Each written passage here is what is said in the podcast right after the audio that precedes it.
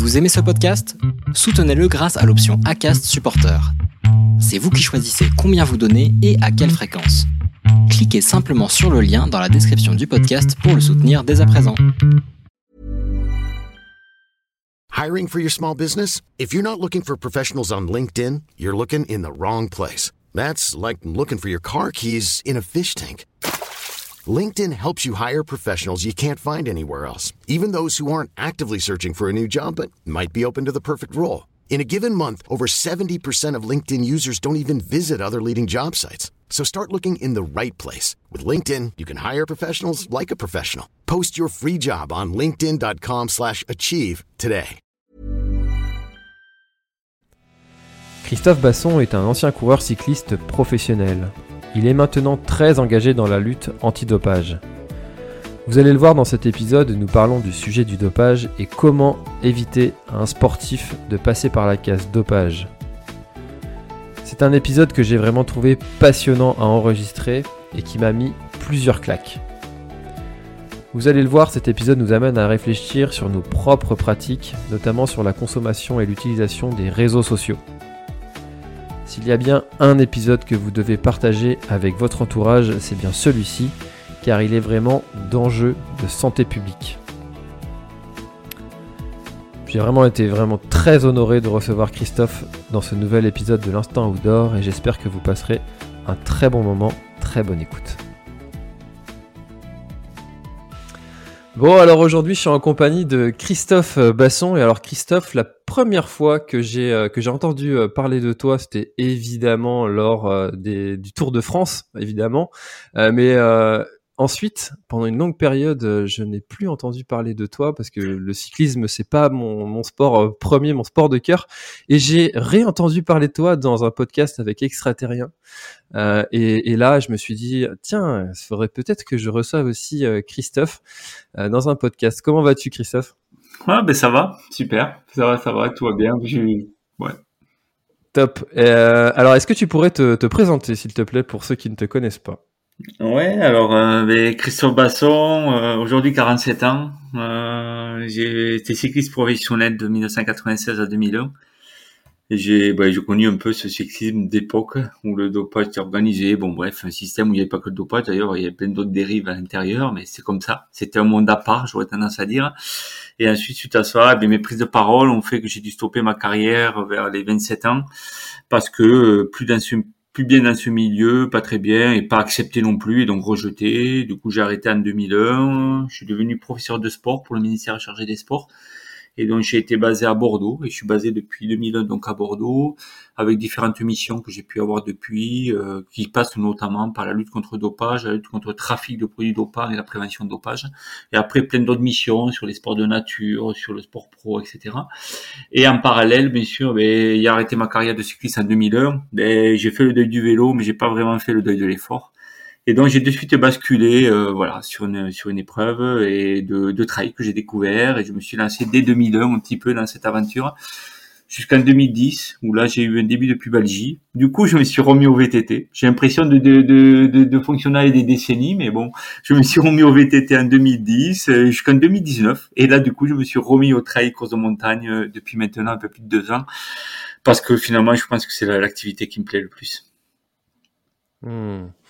Alors, euh, dans tout ce que, toute ta présentation, là, il y a pas mal de choses sur lesquelles j'aimerais euh, revenir. Déjà, le, vélo, euh, pourquoi est-ce que tu t'y es mis en étant jeune? Est-ce que tu avais été poussé un petit peu par, par des parents également dans le vélo ou qu'est-ce qui t'avait attiré dans ce sport? Non, pas du tout par les parents, parce que j'avais des parents qui étaient pas du tout sportifs, mais vraiment pas du tout. Ouais. Le seul truc que je voyais, c'est mon père qui regardait parfois la Coupe du Monde de foot.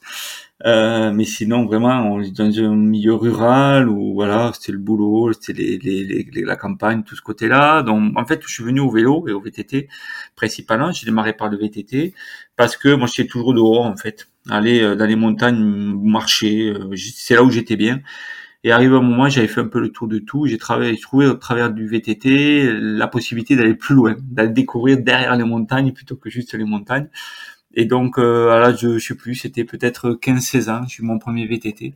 Et là, ça a été très très rapide puisque j'ai commencé voilà à rouler avec euh, certaines personnes qui voilà qui ont décelé chez moi quelques capacités que j'avais sûrement développées sans le vouloir en faisant mes activités en montagne. Et après, ça a été très vite puisque je prends ma première licence à 17 ans et demi, j'étais junior 2. Hmm. Parce que c'est vrai que le, vélo, euh, notamment le vélo de route, euh, enfin le VTT, euh, c'est aussi dans, ça, rentre aussi dans cette dans ces cases-là de, de sport où, où il faut passer énormément de temps et du coup tu tu peux pas en fait performer s'il n'y a pas la, la passion qui qui est là aussi. qu'est-ce qui te plaisait ou qu'est-ce qui te plaît toujours? J'imagine que tu roules toujours quand même un peu dans dans le vélo. Mais ce qui me plaît, bah, déjà l'effort. C'est vrai que j'ai souvent ce plaisir de l'après, ou parfois, euh, moi je dis, hein, aujourd'hui je pratique, bah, je pratique quoi Je dois pratiquer entre entre 12 et 16 heures de sport par semaine, mais mais comme je le dis, ça surprend parfois les gens, mais euh, ouais, je dirais que 8-9 fois sur 10, je pas envie d'y aller. Clairement, je le dis, euh, je suis père de famille, euh, j'ai plein de choses à côté, je suis occupé, je finis parfois les, les journées fatiguées, bon bref. Et pourtant, il y a cette grosse satisfaction après, finalement, de l'avoir pris d'avoir fait des choses qu'au début on n'était pas prêt, mentalement c'est dur, et au final de passer au-delà de ces difficultés, et eh bien, ça apporte une certaine fierté qui est quand même assez intéressante. Et ensuite, ce qui m'a beaucoup, alors ça, et alors déjà la première chose qui m'a permis d'aimer le VTT, c'est bien sûr, comme je l'ai dit, c'est pour possibilité d'aller découvrir des, des, des, lieux que je ne connaissais pas, donc aller en pleine nature, être seul et être seul dans un environnement. Et ça, euh, on le verra sûrement après, euh, mais je crois vraiment à ce contact à la nature pour justement aller à l'encontre de différentes pratiques déviantes. Et, et ensuite, ce qui m'a plu également, c'est vraiment le besoin de toujours me dépasser, aller battre mes records personnels. Il faut savoir que j'étais pas licencié à 16-17 ans, mais j'avais mes propres records dans le coin. Et à chaque fois, mon objectif, c'était aller battre mon record, mon propre record. Et alors que plein d'autres ne l'avaient pas. J'étais le seul avoir mon record à moi, quoi. Donc je me battais contre moi-même et c'était vraiment ce qui m'attirait le plus. Hein, où il y ce côté où on pouvait chronométrer, on pouvait évaluer notre propre progression, en fait. Hmm. Parce que tu as toujours eu cette, euh, ce, côté euh, compétiteur? Compétiteur contre moi-même en fait. Euh, c'est un peu ça, je dirais, parce que vous savez, euh, tu sais, par exemple, je prends l'exemple de d'Albert Jacquard, je sais pas si ça te parle, mmh, oui. possible, sûrement même, je dirais. Et en fait, où il parlait, on l'a souvent dit qu'il était contre la compétition, mais Albert Jacquard n'est pas vraiment contre la compétition. Il, ce qu'il dit, c'est que qu'est-ce qu'on cherche à travers la compétition? Donc oui, je peux être considéré comme un compétiteur si on considère que moi, je vais utiliser l'adversaire pour dépasser mes propres limites. Et c'est exactement ce que définit Albert Jacquard. Après, de là aimer la compétition pour aller battre l'autre, ça c'est clair, je ne le suis pas. Je ne suis pas ce qui m'a d'ailleurs fait défaut ensuite au plus haut niveau, puisque peut-être que j'aurais eu cette obsession de battre l'autre, fait, fait défaut au contraire qui m'a sauvé, je dirais. Et bien peut-être que j'aurais fait des fait des choix qui n'ont pas été ce que j'ai fait en fait. Ça veut dire que non, ma motivation, elle a toujours été, euh, j'aime la compétition parce que ça me permet eh d'avoir une difficulté supplémentaire qui va te permettre d'aller chercher des niveaux d'intensité euh, des niveaux, des, performances que tu n'irais pas chercher peut-être tout seul. Donc ça, c'est bien. Se servir de l'autre pour aller au-delà de ses limites.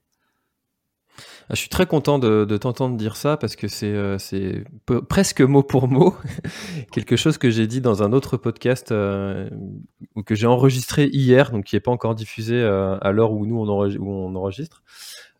et, c'est vrai qu'il y a cet aspect de de la, compétition qui est un petit peu, alors je ne sais pas si c'est français ou si c'est enfin si c'est culturel ou si c'est euh, c'est pareil dans tous les pays, euh, où, être compétiteur, il y a un côté négatif. On voit ça un peu comme quelqu'un qui veut bouffer les autres.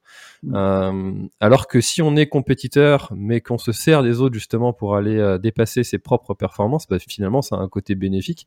Et, et, on peut transposer ça dans le milieu de l'entreprise.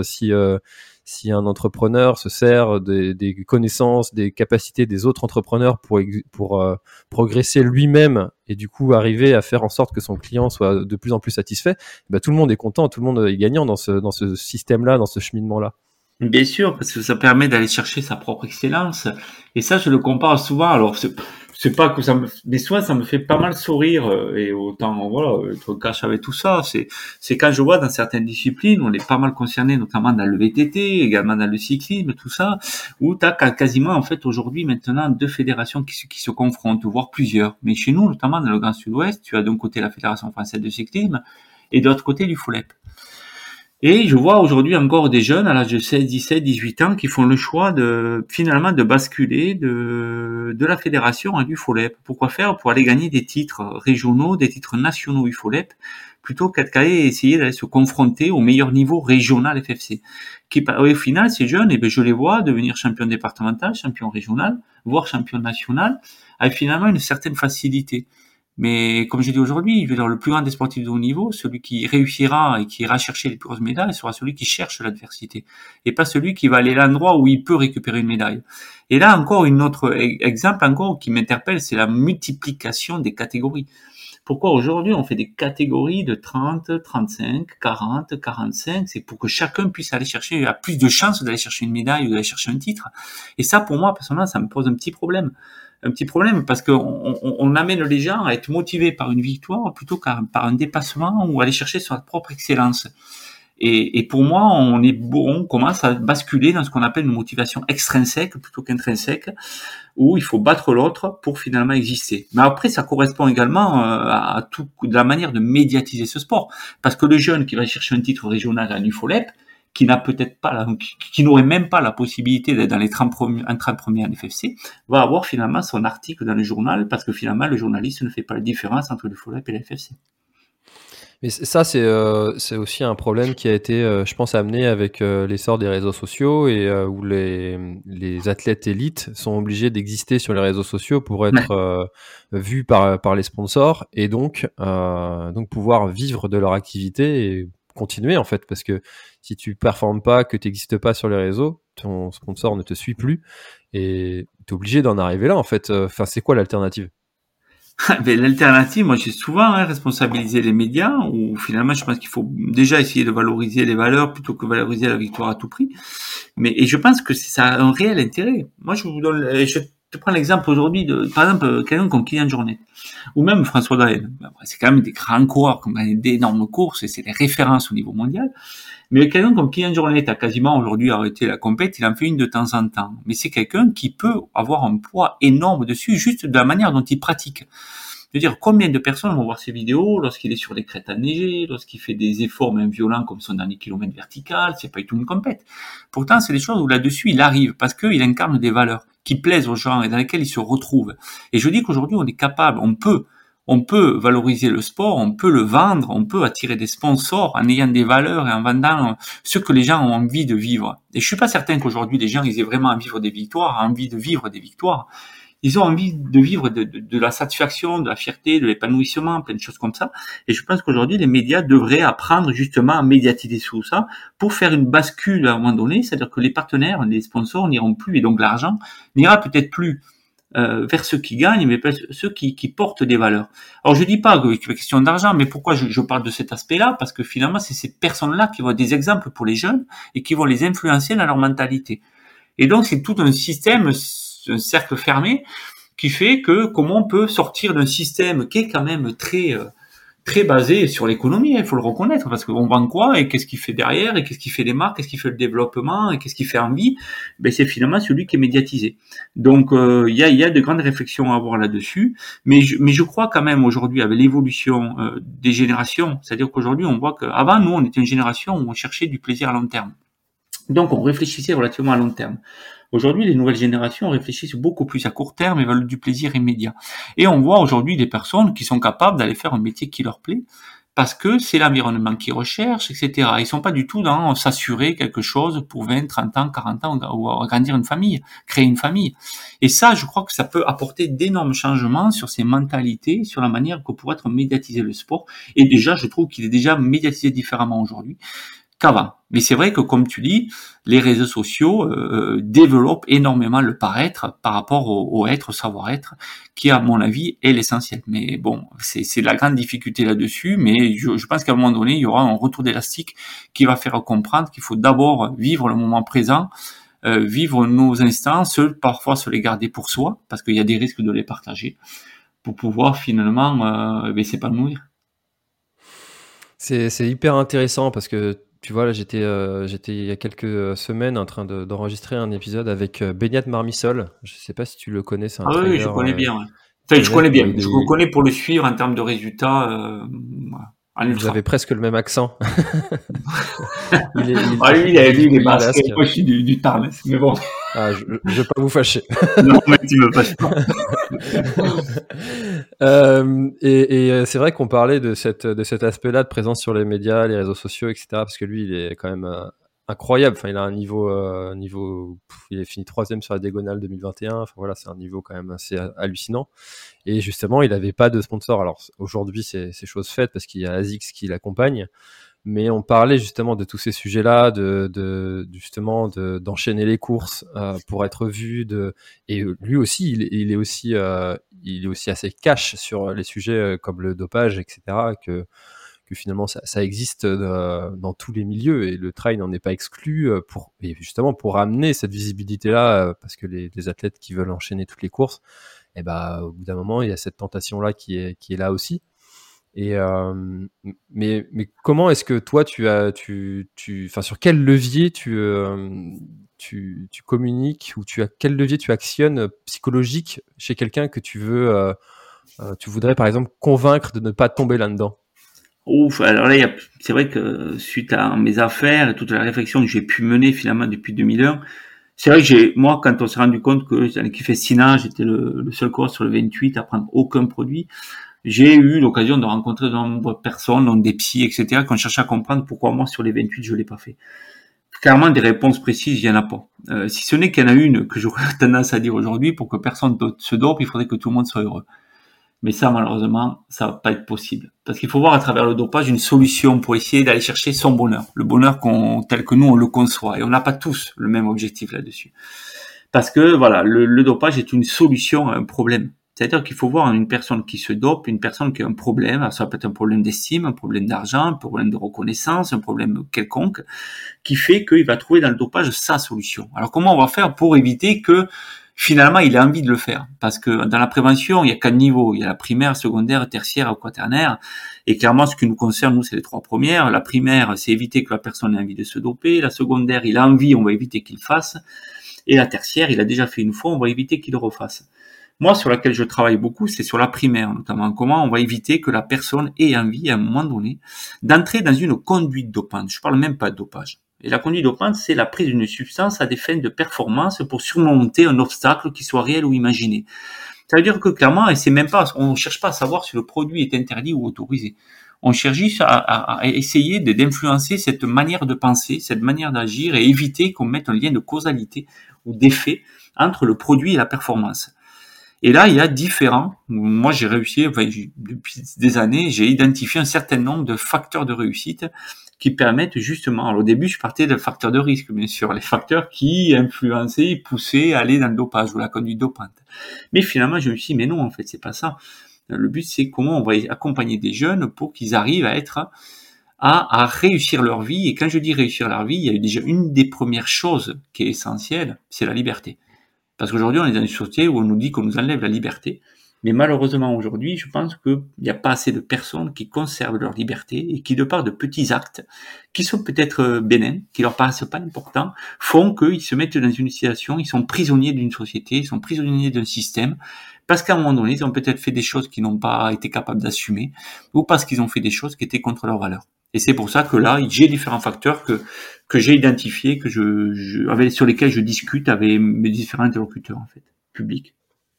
Mais c'est ultra compliqué quand même pour un, j'imagine, un, un, jeune de 16, 17 ans qui commence à performer, qui arrive dans une, dans une équipe euh, et puis euh, qui voit euh, tous ceux qui ont peut-être 19, 20 ans déjà prendre certains produits pour, pour augmenter leur performance.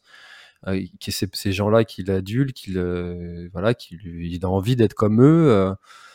et comment ne pas tomber là-dedans en fait? Enfin, Je me mets à sa place de ce jeune là, ou, moins jeune d'ailleurs. euh, c'est. Ouais, mais alors. J'ai je, en fait pour cette personne, tu vois. Non, mais, mais, mais je reviens à ce qu'on disait tout à l'heure en termes de motivation. Si tu pars dans une idée où tu as une adversité, tu vas retrouver avec moi dans laquelle je me suis trouvé. Je me suis trouvé dans une situation où clairement, je le dis, on me l'a toujours dit, et c'est pour ça que je me gêne pas de le dire, dans l'équipe Festina, c'est moi qui avais les, les meilleurs tests physiques durant les hivers, j'étais capable de monter l'école pour Charbiranque et, et j'avais les meilleurs tests sur chrono, en puissance, etc. Or, j'arrivais au mois de mars-avril, et eh ben j'étais dans les 4-5 euh, derniers de l'équipe. Et je me battais pour rester dans le peloton la plupart du temps. Et bien finalement, qu'est-ce que je cherchais là-dedans Moi, c'est qu'à travers euh, le fait que je savais que les autres étaient dopés, je savais tout ça, mais je cherchais de la diversité. Et je savais que moi, parce que j'allais me battre contre ces mecs-là, qui habituellement, si on avait été tous à la même hauteur, on aurait été tous au même niveau, ils m'auraient peut-être pas beaucoup apporté à l'université. C'est un grand mot de dire ça. Mais ça veut dire que la diversité aurait été moins importante. Ça m'aurait moins permis peut-être d'aller au-delà de mes limites et aussi bien mentalement que physiquement. Parce que quand vous êtes dans une situation comme ça, où face à vous des gens qui utilisent des choses que vous, vous refusez d'utiliser, parce qu'en plus c'est interdit par la loi, euh, du coup, vous forgez le caractère et c'est vous qui devenez finalement le plus heureux. C'est toi qui deviens le plus heureux parce que déjà toi, tu, tu sais des secrets que eux ne veulent surtout pas dire. Donc c'est toi qui as la connaissance de tout. Et tu sais finalement que ben, euh, peut-être celui qui voilà qui peut se regarder dans une glace, c'est toi. Et, et, et, en même temps, quand je prends l'exemple du fameux championnat de France où je fais troisième, où, finalement on est la même équipe Festina, on fait 1, 2, 3, et les deux premiers sur le sur le podium sont mes deux collègues de l'équipe Festina, et, et une heure avant le départ de la course, même pas demi-heure avant, on se changeait avant le départ et on partait tout en espace de trois minutes tous les trois. Et puis là, je les vois en train de s'injecter ce qu'il fallait pour, être performant sur la compétition. Alors que je savais qu'à côté, bien sûr, ils avaient tout ce qui était EPO, mode de croissance, testostérone, tout ce qu'il fallait pour avancer. Bien plus que ce que la nature leur, permettait. Et là, au final, on se retrouve tous les trois sur le podium et moi troisième. Et je descends du podium et un journaliste qui vient me voir, il me dit, waouh, je suis impressionné, en fait. C'est toi qui es troisième, c'est toi le plus heureux. Et ouais, c'était moi le plus heureux, en fait. Et pendant toute la durée de la Marseillaise, je les ai regardés, ils m'ont jamais regardé. Ils ont jamais été capables de croiser mon regard. Et là, je dis, ouais, aux yeux, des gens, qui était le plus heureux? Peut-être celui qui avait le maillot bleu, blanc, rouge, ou éventuellement le second, mais c'était surtout pas le troisième, et encore moins le quatrième qui était même pas sur le podium. Et pourtant, je pense que sur le podium, le plus heureux, c'est moi, en fait. Parce que moi, j'étais vraiment dans le, je ressentais tout, je vivais tout à 100%, j'étais dans l'être, et j'étais surtout pas dans le paraître, qui était totalement faussé de par toutes ces différentes tricheries. Et je crois que le bonheur, pour moi, il est là. Et c'est là-dessus qu'il faut le chercher, donc à travers l'adversité qui va te permettre d'aller chercher ton excellence et au final, aller chercher ce qu'on appelle la vraie bonne estime de soi. La, fausse, la fausse bonne estime de soi, c'est quand tu as besoin de te comparer aux autres pour exister, te dire que tu es une belle personne. Ça, c'est des gens que je vois au boulot, des fois le matin, qui vont aller critiquer son voisin en disant que lui, il arrive en retard pour euh, justifier que lui travaille bien. Ça, ça m'intéresse pas, en fait. Par contre, la vraie bonne estime de soi, c'est quand tu te regardes le soir, tu as fini ta journée, tu te brosses les dents et tu te dis, waouh, j'ai fait quoi de mes journées? Est-ce que finalement j'ai rendu des gens heureux aujourd'hui? Est-ce que j'ai fait des belles choses dont je suis fier? Et c'est ça qu'il faut aider les jeunes à rechercher. Il y a différentes manières de faire, d'agir dans la vie, de mener sa vie, qu'on arrive petit à petit à aller vers ça, plutôt que ce fameux paraître qui est fortement influencé par les réseaux sociaux et tous les médias. En fait, si on reprend la, pyramide de Maslow, euh, tu as quand même ce besoin euh, d'appartenance qui est euh, l'une des étapes, donc être intégré dans, dans un groupe. Euh, le besoin d'estime, ça, ça va être le, donc juste au-dessus avec euh, le regard des autres. Mais si on va tout en haut, c'est le besoin de s'accomplir. Et, toi, finalement, tu es dans tout en haut et tu n'as du, coup euh, les, étages d'en dessous, tu les vois différemment. En fait, c'est pas que tu n'en as pas besoin, mais si tu les vois différemment. Ouais, mais tu sais, cette pyramide, moi, je la, mettrais en cercle parce qu'on sait très bien qu'aujourd'hui, que si toi, t'es pas bien avec toi-même et t'es pas épanoui, tu ne peux pas être bienveillant et t'occuper des autres et être dans le respect des autres. Ça, on le sait aujourd'hui. Et ça veut dire que il faut réussir à atteindre ce côté-là où on arrive à s'épanouir intérieurement pour pouvoir ensuite être d'une approche beaucoup plus bienveillante et de vivre ensemble qui va te permettre d'être d'une part dans le respect, mais pas simplement euh, euh, être dans l'intérêt personnel, mais surtout être dans l'intérêt général. Euh, moi, à l'époque, quand j'ai agi et que j'ai dit tout ce que j'ai dit, je savais clairement que je foutais ma carrière en l'air. Je savais que j'allais compter les jours de ma carrière, mais je le faisais dans un certain intérêt. Et quand tu parles d'appartenance de groupe, je le dis souvent. quand j'interviens auprès des jeunes, la question du cannabis, c'est exactement la même. Aujourd'hui, pourquoi des jeunes viennent à utiliser le cannabis? Est-ce que c'est parce que pour tester ce que fait le cannabis et vivre ce que donne apporte le cannabis, ou c'est juste parce qu'à un moment donné, dans un groupe, eh bien, on fume le cannabis, c'est parce que le jeune a envie d'appartenir à ce groupe, il va faire la même chose pour pas être exclu de ce groupe. Pourquoi les rugbyman aujourd'hui adorent troisième mi-temps? Est-ce que c'est parce que d'être rugbyman on aime boire, ou est-ce que parce que on aime boire on aime le rugby? Il y a réellement un lien là-dessus. C'est que tu, soi-disant, sur le, le principe du collectif, etc., il va falloir qu'on implique des choses à côté pour pouvoir faire partie de l'équipe. C'est quand même incroyable ça. C'est donc euh, moi ce que je dis aux jeunes, c'est qu'il faut réussir à exister à travers ce que l'on est. Et c'est la différence, ce fait qu'on existe. On est tous différents. Et si on veut avancer dans nos réflexions, il faut confronter la plupart des temps des avis qui, qui sont différents. Je veux dire, parfois, moi, ça on se fait plaisir des fois à discuter entre personnes euh, qui ont le même avis, mais parfois c'est super intéressant de discuter avec qui on n'est pas d'accord. Donc il ne faut pas avoir cette crainte de pas être d'accord. On peut parfaitement aimer une personne sans pour autant être d'accord sur tout ce qu'elle dit. Donc c'est vraiment cette diversité des, personnes qu'il faut qu'il faut accepter. Il ne faut pas automatiquement vouloir appartenir à un groupe pour exister, mais justement vouloir apporter quelque chose à ce groupe. Et c'est en apportant sa différence qu'on fait évoluer le groupe. Mais c'est extrêmement difficile de, de quand, euh, quand on a déjà euh, peut-être à l'origine euh, dans l'éducation un manque de, de, confiance en soi, etc. Et puis si on, en plus on doit se mettre tout un groupe dans qu'on a idéalisé, si on doit se le mettre à dos, enfin faut être quand même, faut être solide, hein. Ouais, mais il faut, il faut être solide, mais c'est pour ça, c'est évident. Aujourd'hui, on a comment dire, on a, on a une société, on a une éducation qui est, faite, comme elle est. Elle évolue peut-être, mais on a beau dire. Mais aujourd'hui, euh, comme je pense que j'en avais déjà discuté aussi, je crois, sur, sur l'autre podcast, mais mais, mais question de l'éducation aujourd'hui, tu rentres à l'école à l'âge de 5-6 ans et puis tu es derrière un bureau et tu écoutes tout ce que dit ton, ton, ton instituteur, ton professeur.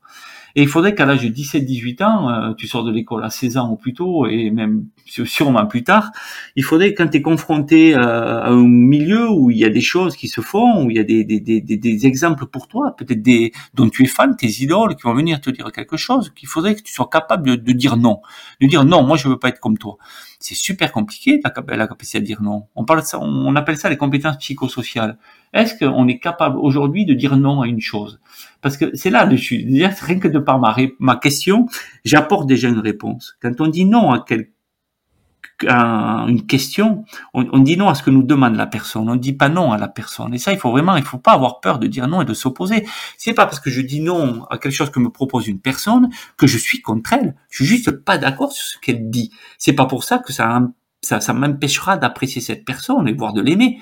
Donc, euh, c'est ça, il faut réussir à l'inculquer, il faut réussir à l'apporter. Et c'est par une éducation où on, arrivera à respecter le rythme de chacun, à respecter le, vivre ensemble, à prendre en considération qu'un jeune, même à partir de l'âge de 5-6 ans, est une personne qui pense, qui réfléchit, qui a des sentiments et qui a, aussi des choses à dire et qui a le droit de les dire, qu'on arrivera à euh, développer cet aspect critique euh, de ces personnes. Donc euh, ça, je pense que c'est important en termes d'éducation. Et là, on, il faut pas non plus mettre le dos sur le système éducatif de, de, de, de notre société, de notre, de, notre pays, mais il faut aussi mettre en, place le rôle des, des, des, gens. Quand tu vois qu'aujourd'hui, dans une société, moi aujourd'hui, j'appelle ça une société revendicatrice. C'est sûr que des fois, il est important de manifester pour des choses importantes, très importantes. Par contre, aujourd'hui, manifester pour moindre, moindre point qui nous dérange à nous personnellement, moi je trouve que ça pose réellement problème. Parce que là, tu développes vraiment ce qu'on appelle des états d'esprit fixes. Alors ça, c'est Carol Dweck, une sociologue, qui l'a démontré, où clairement, il y a deux états d'esprit. Il y a les états d'esprit fixes et les états d'esprit de développement. Les états d'esprit fixes, c'est-à-dire ils sont face à une montagne, ils vont demander la solution. Qu'est-ce que je, voilà, euh, qu'est-ce que vous me donnez pour y arriver? L'état d'esprit de développement, il va chercher sa solution. Il va l'atteindre où il ne va pas l'atteindre l'objectif. Mais s'il ne l'a pas atteint, et s'il échoue à 10 mètres du haut, eh bien au moins, ce sera un échec, il aura beaucoup appris dans cet échec. Et c'est ça l'état d'esprit de développement. C'est-à-dire qu'il ne faut pas chercher, il ne faut pas toujours pleurer la solution à tout le monde, pour certains, c'est vrai, il faut les aider, ça, il faut pas qu'on interprète ce que je peux dire. Mais par contre, il faut, il faut éduquer nos, jeunes à trouver leurs propres solutions plutôt que les demander par la manifestation, la revendication, et de dire qu'on est prisonnier. Mais est-ce qu'on fait quelque chose pour rester libre là-dessus? Et là, justement, euh, juste euh, peut-être euh, parler de facteurs de réussite. Et dans ces facteurs de réussite, notamment, il y a ce qu'on appelle, que j'ai identifié comme la diversification des activités. Moi, aujourd'hui, j'ai un boulot que j'adore J'ai un boulot, je suis bien payé, ou je fais des choses que j'adore. Ça n'empêche pas qu'à côté, j'ai trois autres activités professionnelles. Ou si un jour je suis pas bien dans ce boulot, j'ai besoin d'arrêter ou qu'on me demande de faire quelque chose avec quoi je suis pas d'accord, eh bien j'aurai autre chose pour rebondir. Et là, je pourrais dire non, je suis pas d'accord, je, m'en vais. Ou si vous voulez, vous me virez. Hmm. Ah, euh, c'est ultra intéressant tous ces sujets de justement de, cette capacité à, rebondir et à, et à ne pas ne pas enfin attendre que la réponse vienne des autres euh, systématiquement et d'avoir un vrai impact sur euh, c'est marrant parce que j'en discutais ce matin avec l'institutrice de, de mon fils à l'école parce qu'il y a un moment de grève jeudi euh, et on en discutait justement de cet impact de, de la grève sur et puis est-ce que ça avait vraiment une, du sens de, faire un mouvement de grève pour emmerder une fois de plus les parents, même s'il y avait des choses à, modifier, à corriger. Enfin voilà. Oui, mais et, en, parallèle, ça diminue énormément l'estime de soi de ces personnes parce que finalement, tu, pleures la solution aux autres. C'est, ça peut être choquant ce que je dis. Mais, mais indirectement, psychologiquement, ça a un impact énorme. C'est-à-dire qu'aujourd'hui, on se rend compte qu'il y a de nombreuses personnes qui sont à la merci des décisions gouvernementales qui sont à la merci des décisions gouvernementales. Ça, ça pose problème. Ça, ça pose problème. Alors que quelqu'un qui a un état d'esprit de développement, il se dit, bon, quelle est la situation? Elle est celle-là. Comment moi, je vais trouver ma place dans ce système? Ça, je l'ai très bien compris. Pourquoi? Moi, quand j'ai voulu me battre contre ce milieu, je me suis élevé. Clairement, je le dis, j'ai voulu changer le système. Or, j'ai bien appris depuis qu'un système, on ne le change pas. On trouve sa place dans le système on influence le système et notamment les personnes qui vont entrer dans ce système pour petit à petit, petit à petit influencer le système. C'est-à-dire que moi, le système que parfois on aurait voulu avoir tendance à changer, non. Il faut travailler auprès des jeunes qui vont arriver avec leurs idées qui petit à petit vont l'influencer. C'est comme ça qu'il faut faire. C'est pas en revendiquant, en voulant imposer, en voulant demander des choses qu'on en arrive de là parce que finalement ça crée ça crée des distances, ça crée des, des, différences entre les gens, ça crée des tensions, et on n'arrive pas du tout à ce que l'on veut. Et il faut une fois de plus, qu'est-ce qu'on va dire? Oui, s'il y a des tensions entre la population, c'est à cause d'eux. Non, qu'est-ce que nous, on peut faire à nos niveaux? Moi, combien de fois j'entends critiquer le système de la lutte contre le dopage, de la FLD, il y a pas assez de contrôle chez les amateurs, il y a pas assez de contrôle là, il y a pas assez de sanctions, les sanctions sont pas assez importantes, etc. Et en contrepartie, je leur dis, ben, une fois, je leur annonce, mais voilà, lui, il a été contrôlé positif, suspendu deux ans. Ah, enfin! Parce que tout le monde le savait. Ah ben là, tu leur dis, bon, d'accord, vous critiquez le système qu'on va pas à tel endroit, vous, vous savez, persuadé, vous êtes persuadé que celui-là fait ce dope et vous nous en informez pas, vous jouez pas votre rôle de citoyen. Il n'y a pas réellement de problème. Donc, avant de critiquer ce que font les autres, avant de dire qu'est-ce qu'il faudrait faire, qu'est-ce que moi je suis capable de faire. Et moi, aujourd'hui, j'en suis, suis à ce point-là.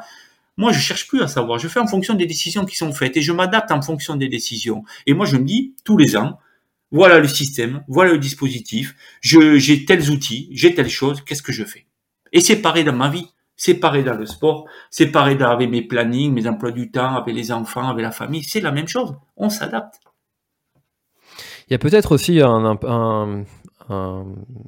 une histoire de, la France avec euh, avec euh, la délation qui, euh, qui reste peut-être un peu ancrée et, euh, et où les gens vont se dire bah, si, si je vais aller le, dire que lui se dope, je deviens une balance.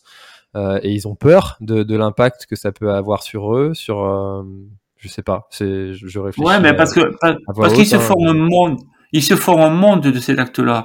C'est pas de, de, la délation, c'est la dénonciation. Et en quoi il y a du mal de dénoncer? Le problème, c'est qu'aujourd'hui, un citoyen, une personne en France a tendance à vouloir euh, mettre une hiérarchie aux infractions et aux délits.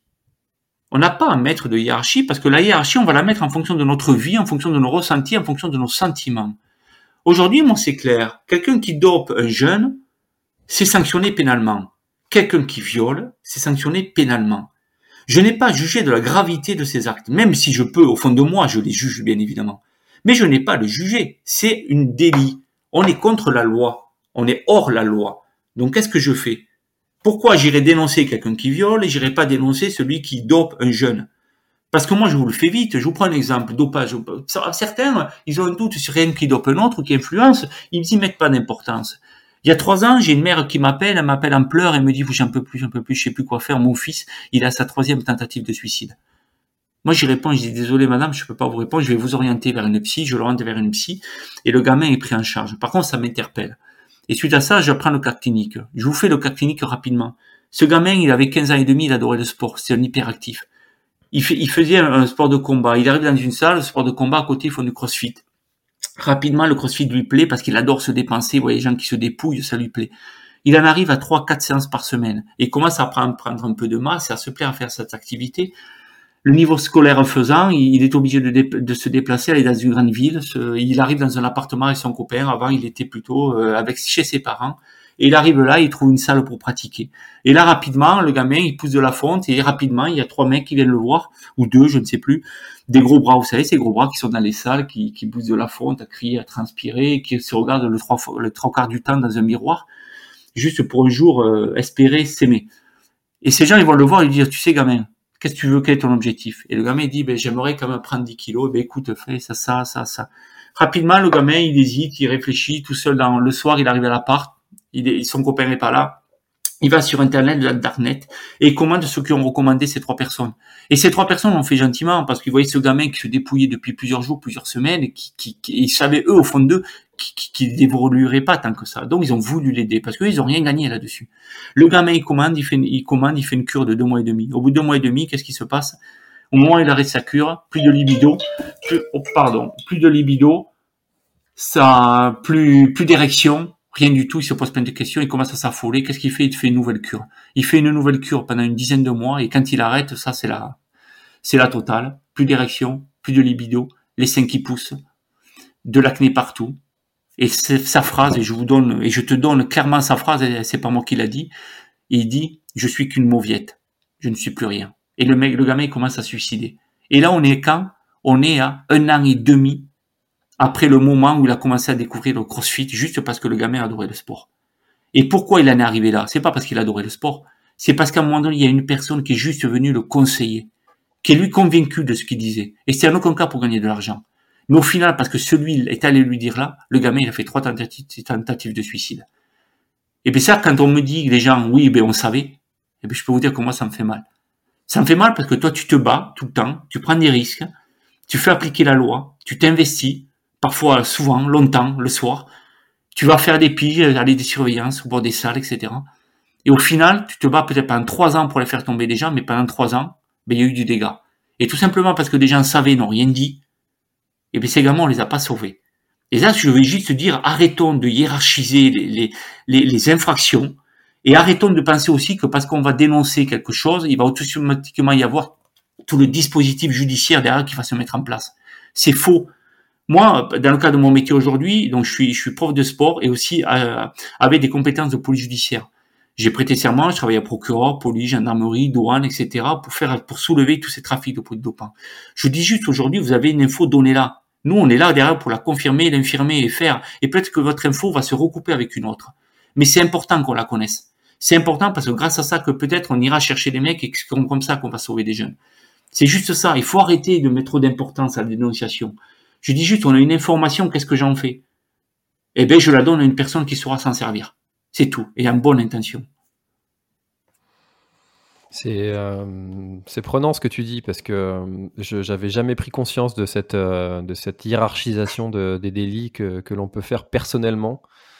Euh, et, et, finalement, c'est peut-être un côté facile aussi de, de faire celui qui n'a pas vu, de, mais c'est facile, mais c'est pareil pour le dopage. Le dopage, c'est le licite et l'illicite. Et chacun va se faire le, son légitime et son illégitime. Et ça, je prends souvent cet exemple, et régulièrement je le prends. Je veux dire, moi, combien de fois il m'est arrivé de, rouler peut-être à 110 sur la rocade alors que c'est limité à 90, parce que moi, il était beaucoup plus important de récupérer mon fils à l'heure à l'école, peur qu'il se fasse écraser devant, plutôt qu'arriver, plutôt que respecter les 90 km/h sur la route. Moi, le premier, je me suis créé mon légitime. Je me suis dit, voilà, je sais que c'est interdit, mais c'est quand même plus important que je récupère mon fils à l'école à l'heure. Et bien le dopage, c'est la même chose. Et là, c'est exactement la même chose en fonction du vécu que l'on a, en fonction des objectifs que l'on a, en fonction de l'éducation que l'on a, en fonction des facilités ou pas financières que l'on peut avoir, plein de choses comme ça. On va se dire, est-ce que moi, j'ai le droit de me permettre de dépasser la loi? Est-ce que moi, parce que j'ai pas à bouffer dans la rue, j'ai pas d'habitation, j'ai le droit de voler? C'est exactement la même chose.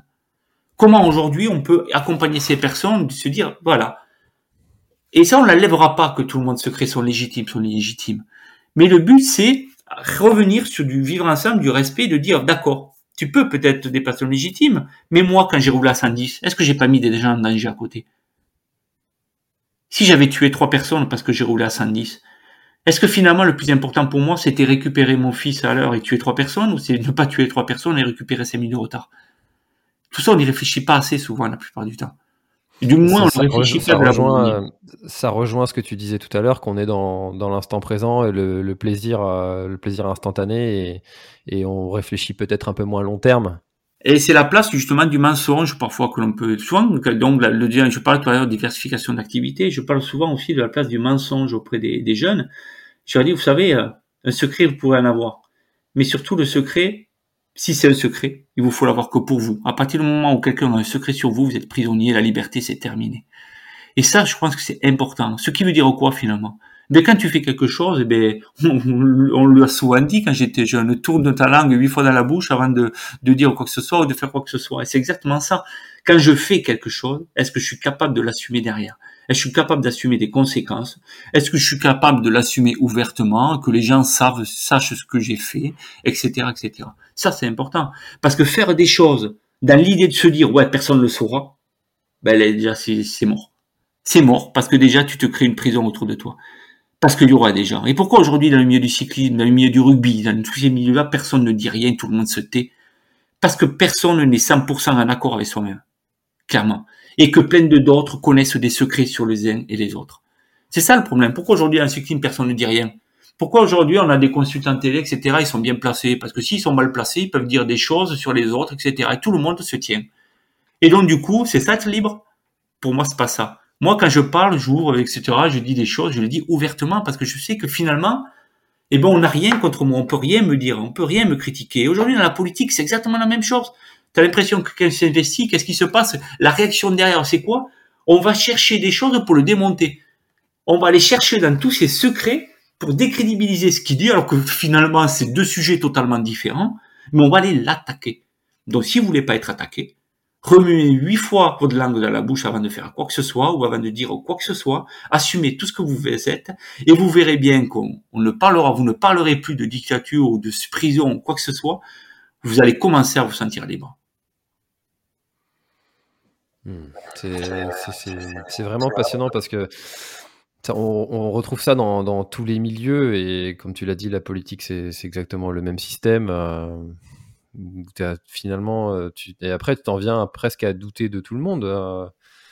et, tu as dit quelque chose tout à l'heure qui, m'a qui a fait qui m'a interpellé tu as dit j'ai pris des risques, euh, enfin je prends des risques, euh, et, ça rejoint euh, ce que disait Gilles Bertrand, il a sa femme Odile Baudry qui est, qui est aussi investie dans, dans, le milieu du dopage, et qui, qui, me disait dans un épisode que, que, sa femme avait déjà subi des, des menaces, des choses comme ça.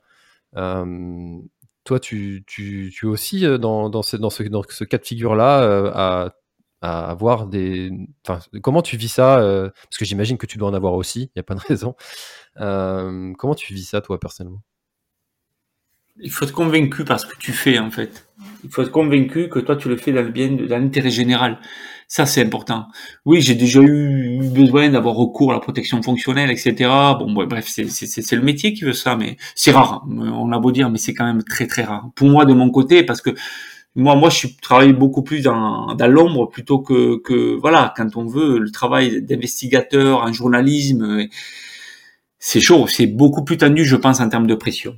Mais, mais ce que je veux dire, c'est qu'il faut être convaincu qu'on travaille dans l'intérêt général. C'est-à-dire qu'on veut, on va vers la bonne cause. Et que finalement, euh, les gens dont on va parler, les gens qu'on va essayer de faire tomber, sont dans le faux, dans le délit, dans le mensonge. Et ça, si on veut être capable de le faire, il faut être, comme je disais tout à l'heure, bien avec soi-même il faut être inattaquable en fait. Ça c'est important et c'est là qui va t'apporter cette force de pouvoir le faire, de te dire t'as raison. Mais après indirectement, je pense que l'éducation il fait beaucoup. Moi j'avais un grand-père qui était anti-franquiste et j'ai grandi là-dedans. C'était mon premier supporter, mon grand-père. Et peut-être cette base de vouloir toujours défendre des idées, de vouloir se battre, d'avoir voulu se battre contre des idées. Des m'ont peut-être apporté cette éducation, mais euh, mais voilà, mais, mais on n'est peut-être pas tous fait comme ça. Euh, et surtout, par rapport à ce que j'ai dit tout à l'heure, j'ai un peu de recul, euh, parce que des fois j'ai tendance à m'emballer quand je parle. Il faut surtout pas voir à moi euh, une idée d'être moralisateur dans ce qu'il faut être. Je dis juste que ce que parfois, lorsque j'ai un message à mener, je dis juste que on part pas tous du même niveau. On part pas tous de la même éducation parce qu'on n'a pas tous grandi de la même manière. Mais on peut tous changer des choses chez nous. On peut tous changer des choses. Et ce que je veux dire, c'est que, et l'important, si on veut changer des choses et aller trouver des solutions, il faut déjà avoir confiance en soi. Et pour pouvoir gagner en estime, qu'est-ce qu'il faut? Il faut passer à l'action. Et ce que j'arrête pas de dire, c'est que de, de râler, de revendiquer, ce n'est pas passer à l'action. C'est peut-être une sorte de manière, mais c'est une manière de passer à l'action en groupe, en se sentant dans une appartenance. Comment nous, on peut agir personnellement, passer à l'action individuellement, sur soi. Et indirectement, si on veut passer à l'action sur soi, eh bien, c'est du travail. Il faut sortir de son confort. Combien moi j'ai de gens qui, qui arrivent le boulot le lundi, je les vois, je dis euh, salut, ça va? Ouais, comme un lundi. Vivement vendredi. Vivement vendredi. Et ces gens, t'as envie de leur dire, mais t'as rien, t'as rien envie de changer dans ta vie? Tu vas rester comme ça pendant 30 ans? Eh bien oui. Et ces gens, ils vont rester comme ça. Parce qu'ils vont râler, mais ils vont rien faire pour que ça change.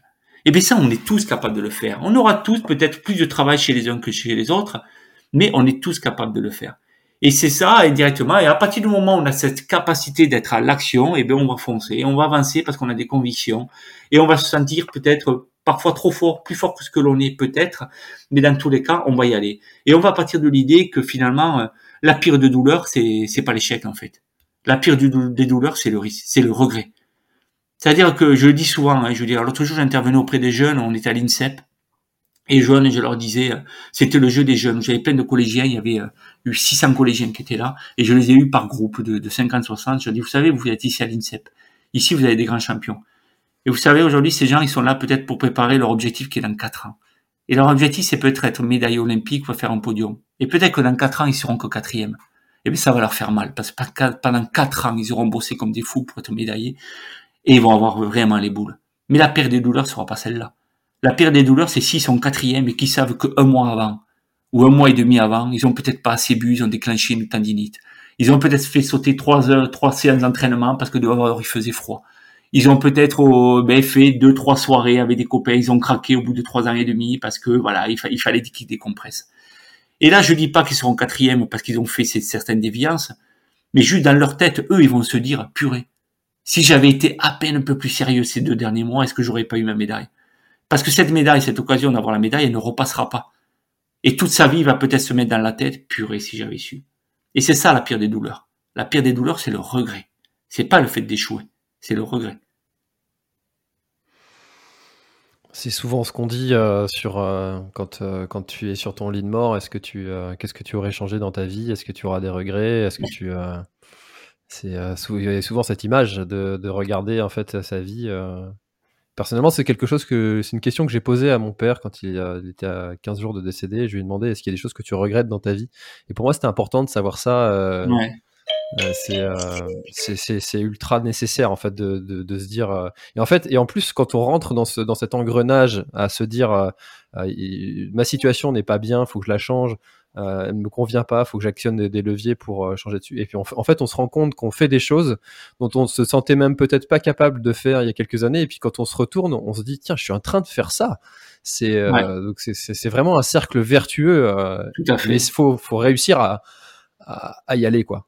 Il faut réussir à y aller. Et c'est là, et je pense que, voilà, et, comme tu le dis, ça va être plus ou moins dur pour, pour, pour, différentes personnes, mais à partir du moment où on se retrouve dans ce cercle vertueux, où on voit qu'on est capable d'agir sur les choses, plutôt que de demander des solutions, c'est là qu'on rentre vraiment dans, dans, dans des situations où ben, l'action va alimenter l'estime de soi, et c'est à partir d'un certain niveau où là tu vas te dire, waouh, je suis dans l'action, et c'est là que tu passes sur la bienveillance, l'altruisme et que tu vas pouvoir aller aider les autres et agir dans l'intérêt général, en fait. Et ça, c'est super important. Mais pour cela, peut-être qu'il y a une éducation à modifier. Il faut peut-être respecter le rythme de chaque enfant. Il faut peut-être apporter plus de participation aux jeunes. Il faut peut-être, je ne sais pas, on n'a pas des solutions précises. Mais en tous les cas, moi, je sais que sur le plan sportif, quand j'interviens auprès des jeunes, il y a plein de choses que l'on peut influencer.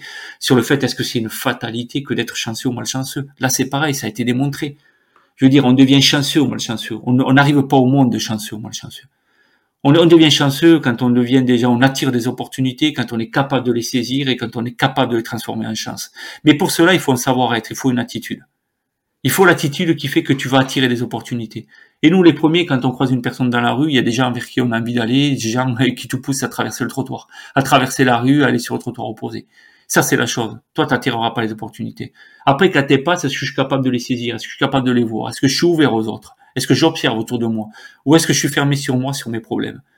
Et ensuite, eh ben voilà, parce qu'on n'a pas peur de l'échec, on va faire tout ce qu'on est capable de faire pour atteindre, pour atteindre l'objectif. Et c'est comme ça qu'on va provoquer la chance, plutôt que tomber dans la malchance. C'est on va tout faire, on va tout tenter pour voir ce que ça vaut. Et si au bout de six mois, un an, eh ben ça vaut pas le coup, j'ai fait ce qu'il fallait et finalement ça marche pas, eh ben au moins j'aurais pas le regret de pas avoir essayé. Hmm. Et alors, euh, j'aimerais qu'on passe sur le, sujet du, dopage sur le trail, parce que le trail, euh, c'est un sport qui est en plein essor, en plein boom, euh, qui, a cette, connotation de connexion avec la nature, donc rester le plus naturel possible. Il y a encore très peu, même si ça commence à arriver, d'argent dans ce milieu-là. Quand on voit les prix que gagnent les les grands champions sur les plus grandes courses, euh, c'est risible. Euh, et, pour autant, euh, moi, je, je, veux pas me dire que ça n'existe pas parce que parce que parce que j'en sais rien en fait. Alors sans accuser personne, mais voilà. comment est-ce qu'on fait pour pour quand tu, as un sport comme ça qui est en plein développement pour éviter, tu vois par exemple ma, ma, petite action de avec mon média qui est le podcast. Euh, comment est-ce qu'on fait pour, euh, pour éviter que cette pratique euh, se, se, développe Est-ce qu'il y a des... Enfin, je sais pas en fait, tu, tu vois, je sais pas si tu vois ce que je veux dire, mais... En fait, c'est qu'est-ce qu'on recherche déjà à travers l'activité. Il y, a, y, a, plusieurs aspects. Je pense qu'il faut déjà parfois recentrer le plaisir sur la pratique plutôt que ce que vous apporte la pratique. Euh, quand je dis pratique, c'est bien évidemment ce que tu peux ressentir pendant que tu pratiques et ce que tu peux ressentir toi en termes d'activité, de ressenti après, juste après l'avoir terminé. C'est tout ce, voilà, euh, les livres d'endorphines, etc. Tout le côté euh, plaisir que tu as à pratiquer. Euh, il faut le différencier de, de, de, tout le, comme tu parlais des réseaux sociaux tout à l'heure. Euh, aujourd'hui, déjà, on a des gens qui sont félicités sur les réseaux sociaux parce qu'ils s'inscrivent à une course quand il réfléchit, c'est quand même grave. C'est-à-dire que des gens, parce qu'ils vont s'inscrire à l'UTMB ou s'inscrire à la Diagonale des Vous, on les félicite. Bon, là déjà, ça me pose des questions quand même. C'est-à-dire que déjà, on part dans l'idée que la personne va le faire. Que la personne jamais pensé à ça, mais c'est vrai. Et, et, donc, et là, et là, tu dis, ça, veut dire qu'on part dans l'idée que la personne le faire et que c'est déjà un exploit de s'inscrire. Donc, c'est juste, tu fais, tu fais un échec relativement important parfois. Et bon, hormis le fait qu'il ait, fallu à préalable faire des compétitions pour pouvoir te sélectionner. Mais, ça, c'est, les réseaux sociaux. Comment aujourd'hui, euh, tu as des, des, des, des, sportifs qui vont gagner beaucoup plus parce qu'ils sont influenceurs sur les réseaux sociaux que les autres qui sont peut-être euh, les meilleurs mondiaux aujourd'hui. Donc ça, c'est, on est vraiment dans ces fameuses motivations dont on parlait tout à l'heure.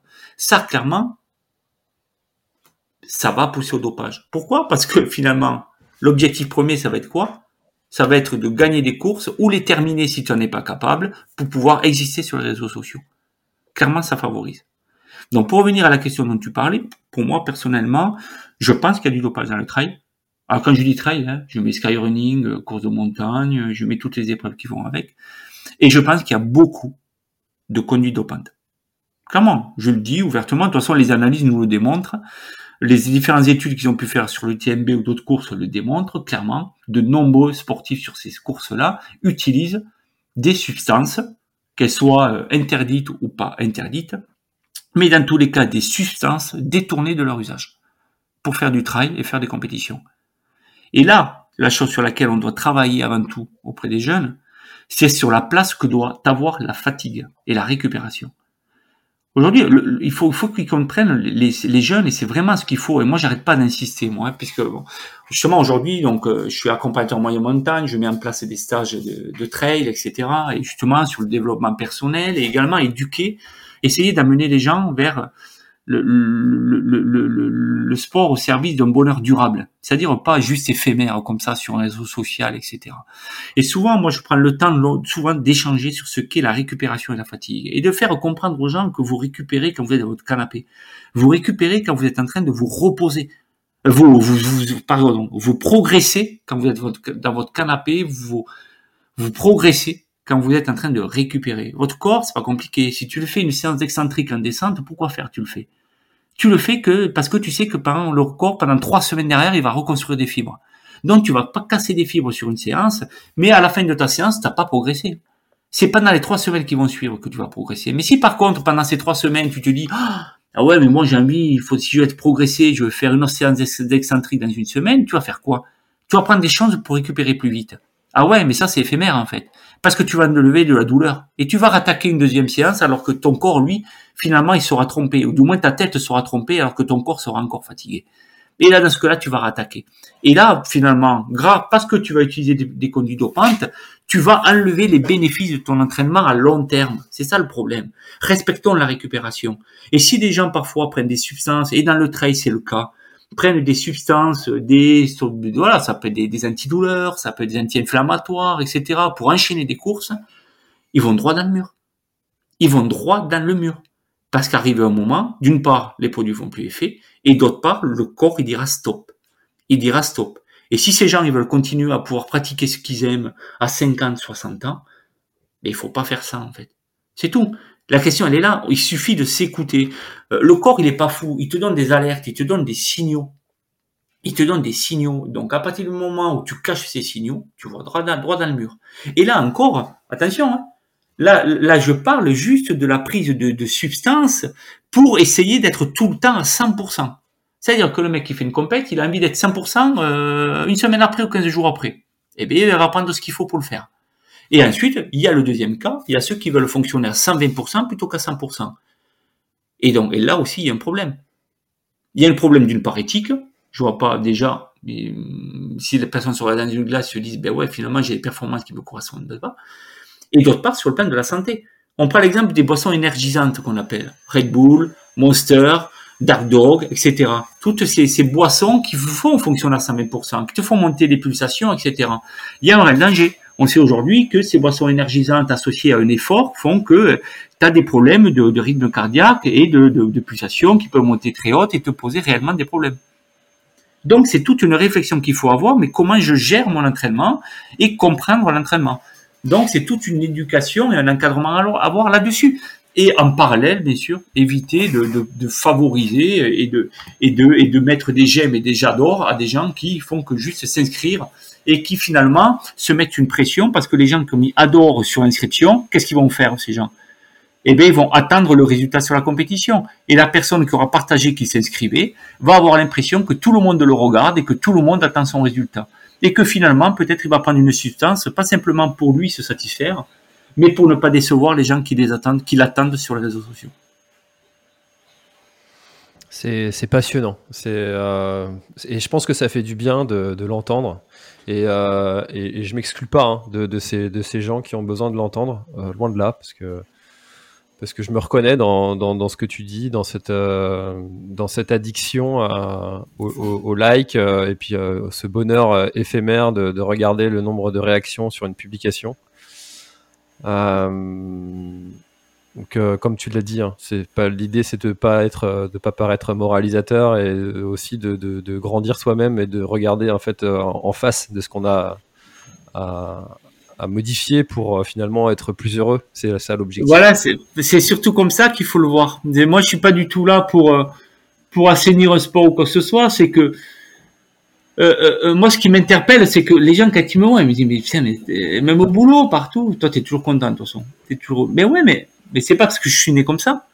C'est en fonction de comment vous allez aborder les choses, en fonction de comment tu vas les vivre, en fonction de tu vas, tu vas dans l'action, en fonction de et, et mon rêve, moi, c'est celui-là, finalement. C'est pas avoir des gens qui viennent le matin, tristes, euh, le lundi, ouais, vivement vendredi, qui sont toujours à, râler de décisions qui sont prises.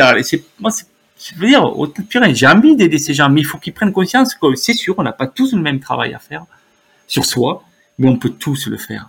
On peut tous le faire à notre simple niveau. Voilà. Eh ben, écoute, euh, je trouve que c'est un, un beau message et, euh, et on arrive déjà à presque une heure de- d'enregistrement. Euh, Est-ce qu'il y a quelque chose que tu aurais aimé ajouter, peut-être pour clôturer notre, notre échange? Mais en fait, ce sur quoi j'ai pas dit, et je pense que c'est important, même si je le dis un peu au début, c'est qu'il faut croire vraiment dans les vertus de la montagne, en fait, et de la nature. Moi, je pense que quand tu pratiques seul dans une montagne, ou que tu participes en groupe, que tu participes, que tu partages des moments comme ça en pleine nature, t'es plus de, t'es plus du tout dans ce, dans cette société de compétition, dans cette société de comparaison, ou dans cette société où il faut battre les autres pour exister. T'es dans un milieu où tu peux vivre le moment présent, tu peux te recentrer sur tes sensations, tu peux te recentrer sur les relations que tu as avec les autres, sur ces sentiments d'amitié, de rigolade, etc., qui font que, que, que tu te détaches totalement de tout le reste. Et c'est comme ça que tu vas pouvoir te dire, waouh, mais c'est ça le bonheur peut-être. Et que tu vas mettre en place des actions derrière pour pouvoir retrouver, rechercher le bonheur dans ces choses-là, plutôt que vouloir le gagner à tout prix, ou vouloir exister à tout prix aux yeux des autres, en fait. Donc, je crois vraiment au contact à, à la nature. C'est pour ça que, d'ailleurs, de mon côté, je développe tous ces week-ends, etc. C'est pour pouvoir faire ressentir ces moments qui disent dé- détacher de tout le reste. Les réseaux sociaux, on coupe, vous faites plaisir après si vous voulez, mais vivez l'instant présent, en fait. Hmm. Et euh, de plus en plus, euh, tu vois, je, je cours sans mon téléphone. C'est, euh, ça, ça paraît rien hein, aujourd'hui, mais même si ça peut avoir un aspect sécuritaire euh, Ouais. sur, sur de multiples, pour de multiples raisons, surtout quand on part en montagne. Mais bon, chez moi, ça va. Ouais, mais voilà, mais il faut, ouais, mais, mais il faut, voilà, mais il faut s'en couper, l'éteindre. Et puis, euh, je dis pas qu'il faut pas prendre de photos, mais, mais c'est vrai que c'est le fait de vouloir trop partager fait qu'on ne le vit pas, souvent. Hmm. Et ça, c'est vrai. Et il faut revenir à ça, je pense. Eh ben écoute, euh, merci beaucoup euh, Christophe pour, euh, pour cette heure d'échange. C'était euh, vraiment passionnant. Euh, Merci à toi. Avec plaisir. Et, euh, et puis, euh, bah, j'espère que vous tous qui avez écouté cet épisode, euh, vous l'avez plu. Si vous a parlé, bah, c'est qu'il y a peut-être une raison. et, et puis, bah, n'hésitez pas à, à le partager à quelqu'un qui, qui, serait, qui saurait entendre tout ce qu'on vient de dire. Voilà. Parce qu'il y a écouter et il y a entendre. Très bonne journée, Christophe. À bientôt. Allez, merci. Bonne journée. Bye bye. Ciao. Cet épisode est maintenant terminé, merci de l'avoir écouté jusqu'au bout. Et si vous êtes encore là c'est sûrement qu'il vous a plu, alors n'hésitez pas à le faire savoir autour de vous, c'est la meilleure façon de faire connaître le podcast L'Instinct Outdoor, parlez-en, partagez les épisodes, merci beaucoup pour votre fidélité et à très très bientôt dans un prochain épisode.